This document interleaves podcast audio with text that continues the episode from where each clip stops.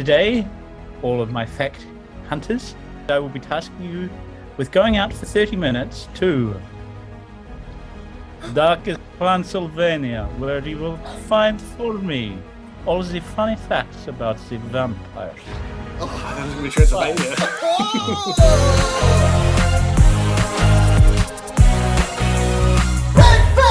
Hello, everybody. Thanks for joining us. Welcome back to another exciting episode of the Big Fact Hunt. Today, this week, I've charged our intrepid fact explorers with going out and finding the best facts that they could about vampires. So, for the past 30 minutes, they've been looking those up. The stakes are high and uh, about to descend. So, over to you guys. I think I will pick on Tom. Over to you first for your first vampire fact. I have an excellent vampire fact. Um, we all know the great series of films Hotel Transylvania, um, starring Adam Sandler as Count Dracula. Um, well, uh, he has a daughter called Mavis, and uh, she's initially played by Selena Gomez, but was going to be played by Miley Cyrus, except that she posted a picture of herself uh, by Liam Hemsworth, a penis-shaped cake for his birthday, and then licking it. Uh, and so Disney basically kicked her off the project because she was licking a penis-shaped cake for Liam Hemsworth. Is that Oh, a and Disney because film? canonically vampires don't eat food, so that would be unrealistic for the Doesn't children make watching. sense. Yeah. it doesn't make sense. But they would potentially lick a dick. I don't think they would lick it, just bite it. Get that uh, anticoagulant saliva on somehow. They normally suck things, right? So, And apparently, um, Wow. Sony or um, or Di- and Disney at the time, um, yeah, confirmed it. They're like, "Yep, we weren't so keen," so they got Selena Gomez. Jen, would you take us away for our next fact? Did you know that King George was a vampire and could have been cured by potatoes? what? Which King George? Mad King George. This goes back to the idea linking the um, blood disorder porphyria with vampirism. So, porphyria can cause extreme photosensitivity to the extent that people with severe forms of porphyria can blister in just normal sunlight really, really quickly. Hmm. Um, and your hair and your nails can fall out. You can even have erosion of the lips and nose and ears, so you can look like a walking skull. Um, you can have deformed teeth and eye abnormalities as well. So you can end up looking quite, you know, potentially like some depictions of vampires that we've seen in popular culture. And the body requires porphyrins to produce heme, which is obviously in hemoglobin. It's used to carry oxygen in your blood. But in the porphyrias, there's a deficiency of this. And so there's a theory that the blood drinking thing is vampire, vampires trying to um, replace the porphyrin, porphyrins that they've not been able to produce themselves. Unfortunately, this is almost certainly not true. So King George was almost certainly bipolar, and the symptoms of porphyria don't line up with the depictions of vampirism at the time. Like in the 1800s, the symptoms of vampirism were quite different to the symptoms of porphyria. So it's not likely. But it's interesting that as culture has gone on, our depictions of vampires have almost become more in line with porphyria. But one of the cool things is that a high carbohydrate diet can be a way of um, treating porphyria. Wow. So if King George had had porphyria, which he probably didn't, he could have been cured by eating a lot of potatoes. I think a lot of potatoes can Oh. cure anything, especially Oh, hunger. yeah. Mhm. Counterpoint, if he had been cured of the porphyria that he probably didn't have, we wouldn't have the Brighton Pavilion because that's the Prince Regent's delightful insanity. Also, a lot of people don't know that one of the original myths around vampires was that you could kill it by smashing a potato chip through its heart. It's Mhm. not in vinegar usually because it stung a lot more. That's right. It's painful. You get that in a cut on your, like a paper cut. Oh, it's no joke. Well, you you can't keep vampires out with salt, right? You make a circle of it. So Yeah. maybe Salt circle, the, yeah. the chip, the chip represents the circle, and the salt represents the salt, and that's how you keep out vampires. And that's why you So don't see vampires around so often because bluebird's the word. Um, Sam, for the final fact of the first round. I want to talk about Vlad the Impaler, the man It's my that porn name. It's, it's Tom's porn, porn name, first of all, and secondly, is the um, the the name of who became Dracula. So Vlad the Impaler was Vlad the Third, and his dad was Vlad the Second, obviously. But um, the term Dracula means son of Dracul, which is quite good because there's a movie called Son of Dracula from 1943. So technically, that movie is son of son of Dracula, Dracul, which is funny. So what I like about this fact is not that you went is that you went with the sort of genealogy of Vlad instead of the fact that he took his enemies and put them on stakes still alive, quivering. The Everyone- important thing is to get who's who's dad correct, not the spike. when was his birthday? Kenny, I'll tell you this, it was 1431. People know that already, but no Okay. one knows that he's the son of son of Dracula. That's actually from the movie 19, 1943. I'm bringing new facts to the table. See, why would I teach you That's that, very Penny, good. when you already know that? Can I, can I do an addendum to Sam's fact? This is not one of mine, but um, do you know the other person that was based on that Dracula was inspired by? Um, was uh, Bram Stoker's boss. Oh, Henry Irving. Yeah, yeah. He's Yeah. like, this guy sucks. I'm terrified of this guy, but I, I love him, but I'm terrified by him. And that's like a vampire thing. Confused homosexual feelings. Ah! Jen, for our next fact. To go back to what Sam was saying about um, Vlad Dracul, Vlad the Impaler, um, first of all, he used to sign his letters Dracula or Dragula, which is now a popular American reality TV format, which is kind of like a goth RuPaul's drag race. And the four characteristics that the drag queens need to embody on the show are drag, filth, horror, and glamour. That's Um, amazing. But when Dragula was not going around dressing up fabulously and being amazing and wonderful, he was a member of the Order of the Dragon, which was dedicated to keep, keeping the Ottomans out of Wallachia, which is, I think, around modern day Romania. And while he was fighting in 1462, fighting the Ottoman Sultan, um, Vlad left a town behind him, which was referred to the incoming Ottomans as a forest of the impaled.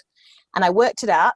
It was between 1 and 1.5 kilometers wide and between 2.7 and 3.5 kilometers long. There were about 20,000 people spitted that the army had to walk through as they followed Vlad and his forces. However, it was described as quite a sight for the Turks and the Sultan himself. The Sultan was seized with amazement and said that it was not possible to deprive of his country a man who had done such great deeds, who had such a diabolical understanding of how to govern his realm and its people. And he said that a man who had done such things was worth much. So Hmm. Vlad did terrible Mm. things to try and keep the Ottomans out, and the Ottomans were like, fair play. So Ottomans are the those things that you put like your um your blankets and things inside, right, Jen? That's what It's he's like trying Yeah, to rest. yes. Yeah. Yeah, but they've got the stubby little legs, so they can go really, really fast when they get up to speed. They're a sight, sight to be reckoned with. Imagine a whole also- army of them. That would be incredible. They'd have so many blankets. Spikes. Their only natural enemy is woodworm, which is hard to mobilize. But I also do want to point out that the Romanian defense minister asserted, I, I believe sometime in the 1990s, it was recently, um, has asserted that Vlad Dracul would have been condemned for crimes against humanity had he been tried at Nuremberg. To point Big out, call. although the Sultan at the time was impressed, we should not be impressed. So Just FYI. so Jen's fact, drag races and spit roasting. No, spitted people. Oh. Sam, over to you for your fact, please. Did you know that vampires and werewolves are the same thing? They were inspired by the same thing. Um, so the vampirism thing came from yeah, people having iron deficiencies basically, and people talking about people who needed more iron in their body, related to um porphyria, like Jen was saying. Um, this is way back in the day in like ancient Greece. And so that's when they got this idea that werewolves were a thing. And so um, part of that condition actually means that you grow more hair. So that then became werewolves who would then try and eat people to try and get um, more blood to replace the iron that they were that they were losing. So the vampire thing started um, with sort of the way we know of them today came from that same condition. Came from a book in 1819 called The Vampire, spelt with a Y, by a man called John Polidori which was quite interesting because he wrote that book on a weekend away with Mary Shelley, Lord Byron, and Percy Shelley, who didn't do anything. But Yeah. from that same weekend, Mary Shelley wrote Frankenstein, and Lord Byron probably wrote a poem or some shit. Lord, Lord Byron wrote the start of The Vampire. Amazing. I didn't even Writing know prompt. that. But this is still my fact. So mm-hmm. So, so I claim that. Thank you, Tom. So my fact is that both vampires and werewolves came from the same thing, but then also both vampires and Frankenstein came from the same weekend. It was from a summer in Italy that was apparently the coldest summer. You know, there's a South Pacific link to that as well. South Pacific. The link. reason it was the yeah, the reason Ah, it was the coldest yep. summer on record is because there was a massive, ex- a massive volcanic eruption in Tonga or Samoa, um, and it caused such a huge ash cloud in the atmosphere that all of Western Europe suffered droughts and crop failures for like two years because the atmosphere was so completely munted by all this ash there. That's And so they went for this weekend getaway in Italy to be like, oh, fun, Italy summer weekend. And it was like cold and wet and it rained and it was dark at three o'clock in the afternoon and it just sounded miserable. So they stayed inside and wrote horror stories instead. it's so cool.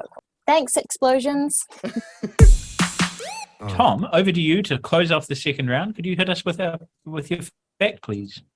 Uh, so vampire bats were named have been named twice after different vampires. so vampire bats are named after vampires and not the other way around.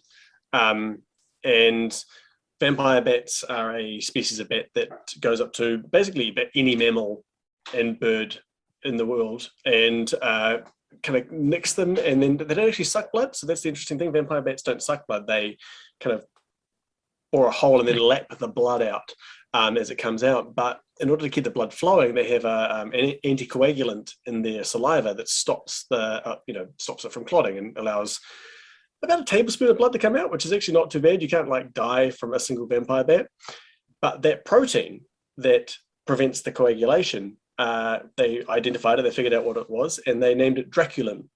Oh, So, that's good. it's That's so really so good. cool. It's like um, the the the the protein in fireflies that um, that glows is called luciferin, Oh, um, yeah. which is not actually after Lucifer, but it's the same root. Well, it would be. It'd be the Greek for light bringer. I'm kind of sad now that vampire bats are named after vampires, not the other way around. Because imagine if Dracula was like, nom, nom, nom, nom, nom, nom. It'd be really And adorable. it's just like just a little bit. Nom, nom, nom. I'd rather have a cow. Nom, nom, nom, Nom, nom, nom, nom, nom, nom. Thank you. Goodbye. I want to lap your blood. Lip, lip, lip. But, but. Miley Cyrus would have been well in. Sam, it's your turn to kick us off. Did you know that Bram Stoker's name is Abraham? That's what Bram is short for. I didn't know that. Great, great short. Makes sense. What up, what up, Bram? Bram. And I looked up a little bit more about Bram Stoker as well, because he, as well as writing Dracula, he also wrote um, an amazing book called called Lair of the White Worm. And it was about this massive worm who loved kites and uh, mesmerism. But um, people said it was completely mad and it was considered super racist, super sexist, and people were people said that they think he was in like the throes of syphilis when he came up with it because it is bonkers crazy time. Tom, Well, we all love uh, favorite puppet Count the Count, uh, Count von Count of the Sesame Street fame. But what is his favorite number? 69. Uh, nice, but no, thank you. Uh, his actually, you're close. his favorite number is thirty-four thousand nine hundred and sixty-nine. Um, Wait, 34,969. nine hundred and sixty-nine. 900. Uh, and this came from an interview. Uh, apparently, it's a square root thing. So 100, 3,000, 34,969 is a perfect square of 187. So 187 squared is 34,969. So why 187? Uh, apparently, that is the total score you can get in a Scrabble set if you get all the tiles. Uh, and no one really knows exactly what the hell's going on, but that's his favorite number. That's a great reason. I love that. I think it's the number of his victims. Like, Worse than Vlad, Vlad the Impaler, eh? Did you know that absolutely. the, um, the count? It's a, it's not only a pun because he loves counting, but that's based on an Mhm. actual thing with vampires. Like if you're getting attacked by a vampire, throw some rice down, and the vampire will have to count all the things. Um, and that's where they got the idea that the count loved counting. One, Which is hot, why for vampires going to a wedding sucks because everyone throws the rice and you're like, oh, for God's sakes, I'm I, I'm the groom. It's the one thing that's consistent um, across vampires from Europe, China, India, South America, and Sesame Street is the obsession with counting. So, Jing, I'm going to go back to Abraham Stoker himself um, and the fact that the first production of Dracula, the stage play, A, precedes the novel, and B, was solely done for copyright reasons. So Stoker was the acting manager of the Lyceum in London. Um, and as we mentioned earlier, he was an assistant to the stage actor Henry Irving, who was massively famous. And he wrote the first theatrical adaptation of his own novel, Dracula, before Dracula was published as a book. And he staged it at the Lyceum on the 18th of May, 1897, under the title Dracula or the Undead, which is a good title. And it was only performed once. So he just wanted to make sure that he would have the copyright to all of the theatrical productions of the novel Dracula. That's so funny when you now look and see there are 9,000 Dracula versions. Well, it's Like- now in the common domain, but yeah, in the public domain. Was it a sort of the producer's thing where he, he said, I'm going to make Dracula, but I'm going to make sure that it sucks? so it'll only be on once. People will hate it. He had a reputation for being a bit of a, not quite a hack, but a relentless populist. So one of his really good friends, when he died, um, one of his really good friends said that apart from his biography of Irving, everything he did, he did for money. Like he wasn't a craftsman, he wasn't writing what he was really passionate about, he was just doing it for money, which you look at how much work he put into like the folklore research for Dracula and stuff. I don't buy it. But things like this, he was clever. Like he recognized the commercial realities of being an author and a playwright and, you know, the kind of like monetary side of things and the business side of that. And um, yeah, I'm a, I'm a fan. He did good. Maybe less so with the racism and the sexism and the crazy white worm. But I'm an author. Yep. have you put on a theatrical production of Snake Brought Cake in order to stake your No one claim take to that idea. No. Tom leads us off again. I'd like to tell you all about vampire pumpkins and watermelons. In This is a Sylvia folk legend. watermelon drink you. Not that far off. Um, so it's a folk legend, folk legend from the Balkan, uh, Balkans, um, and it's the Romani people of that area um, who have the belief that um, if things are left outside on the night of the full moon, they'll become a vampire, and that basically applies to everything, including pumpkins and watermelons. Um, but apparently, the pumpkins and watermelon vampires are not as concerning because they don't have teeth. So while they need to suck your blood, they have no means of doing so. Pumpkins and watermelons grow outside. So they do. like I don't know if it's a guarantee, but I think it's a risk. I think it's a bit of a risk if you if, you, if that pumpkin and watermelon is left outside for too long, it's gonna, might become a vampire. Oh, I was just imagining like like elderly Romany grandmothers going out and putting tiny tents over all the pumpkin patches and like, you're inside now, it's safe, bye. Second question: Pumpkins came from South America, like not all that long ago. How do you reckon they got yeah, there, Kenny? um, they flew over using their vampire wings. I You've just- got to be suspicious of recent immigrants, is all, all we're saying. Jen's an immigrant. That's why she's saying that. Yeah. And I'm not to be trusted. Yeah, if you leave something outside on the full moon and it becomes a vampire, and then you leave it outside on the full moon again, does it become a double vampire or does Double it undo the vampire. vampire? Does a double vampire mean that it just eats itself? That's a can of vampire. Which is what cannabis would turn into if you leave your cannabis outside in the full moon. Yeah, perfect. You nailed it. So don't leave things outside, even things that need to be outside. Got it. Oh. Jen, your turn for another fact. My fact is that Bram Stoker's heirs tried to burn Nosferatu, but he survived. His ears? His heirs, Oh, like heir to the Mm, throne. heir Yeah. to the throne, heir with a silent H. So, Nosferatu, the German vampire film starring Max Schreck as Count Orlok, fabulously parodied in the Cary Elwes helmed inter- uh, Shadow of the Vampire, um, was a 1930s German film that was definitely not Dracula. Used basically the same story, changed some of the names, and made it slightly different.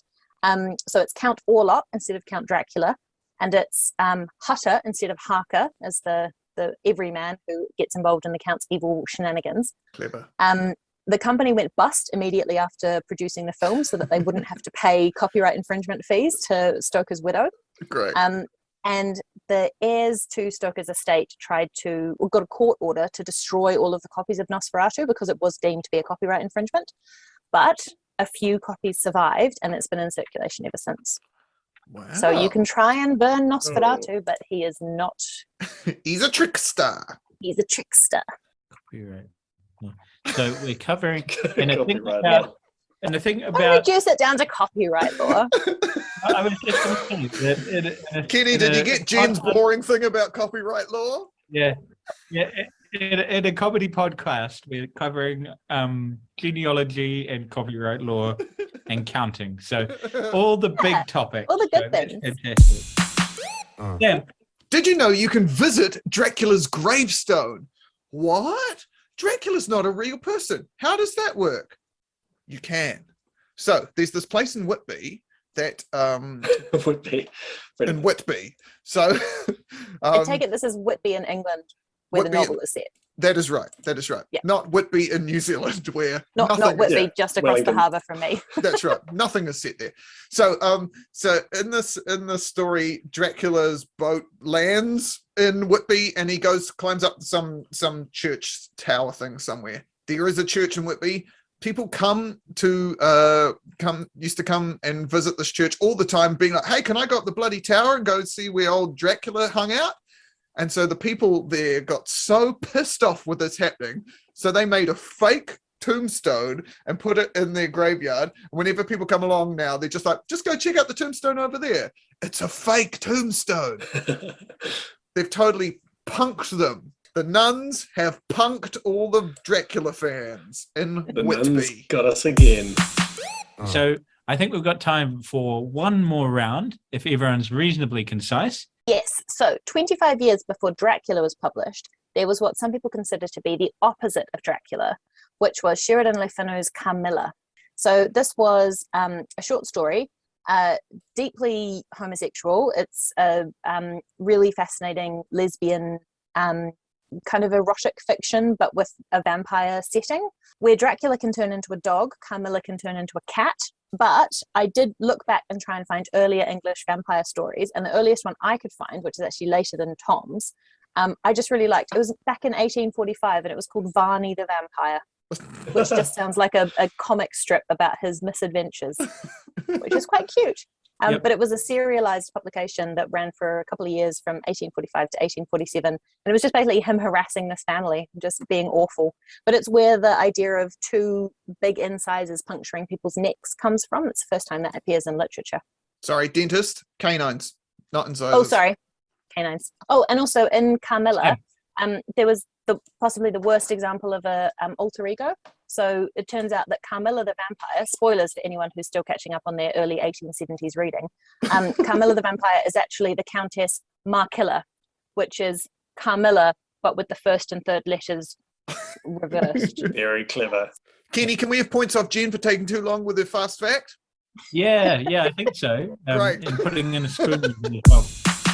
Oh. Sam, over to you. There is a secret vampire in Peppa Pig. So secretly written into Peppa Pig, her teacher is Madame Gazelle. And there's secretly throughout the um, many, many episodes of it, you see that she never ages.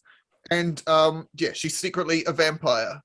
The hints are there. You can see it. It's very funny. Well done. Is Peppa anyone in Peppa Pig age? everyone else. It's like Madame Gazelle taught all the kids' parents and then all their parents as Oh, well. okay. And she always looks exactly the same. And she played in a rock band. She's the best character, Madame Gazelle, which sounds like Mademoiselle, and she's French as well. So it's very clever.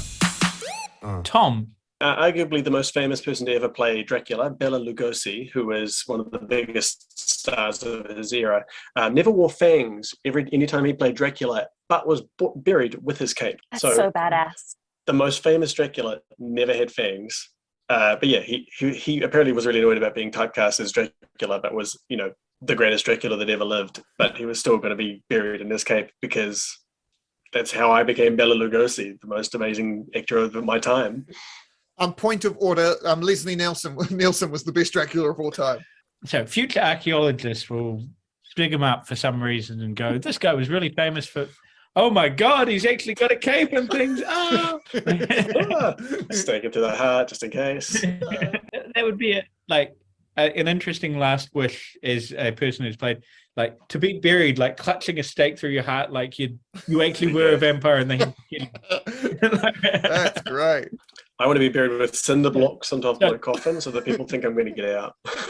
or just scratch marks on the top of the lid Yeah. so that people find it and feel really bad um, I want one of Oh, those no. dead, dead ringer coffin alert systems, but I want it set up with a concealed speaker, and then every time it's motion sensor, Every time someone goes past, they'll just hear this very faint, help me, help me. I'm standing on my balls. Uh, That brings us to the end of the big fact hunt for this week. Um, bonus points all round because we did not mention Twilight once. Yeah. running through very quickly my favorite facts for each round. Um, so, uh, Porphyria and its possible origin of the vampire story. Um, Draculin and vampire bats being named after vampires and not the other way around. Um, vampires and counting. Um, and how it's important to um, throw rice if you're ever struck by vampires. Um, Dracula's grave, which you can go visit in Whitby, um, which is a lovely seaside town, and um, uh, the secret vampire hidden in Pe- Peppa Pig's novels, Adam Gazelle. So, out of all those facts, I'm just having a quick look. Um, I think my favorite fact for this week is the Count's favorite number being um, 34969 and uh, why vampires can get confused if you throw things at them. Um, because, yeah, uh, Sesame Street is. Uh, I want to affect your hand, and many other things. I want to fact your hunt. Surely I want the to hunt same. your facts. Affect sounds like suck, and hunt sounds like blood. So, what are you guys gonna do? Uh, I regret making Tom the winner now. Um, so thank you very much for joining us. Like, comment, subscribe. Give us your favorite non Twilight vampire facts below. Bonus points if they don't suck. And um, join us next week where Tom will be putting us to task on a topic of his choosing. Goodbye. Goodbye.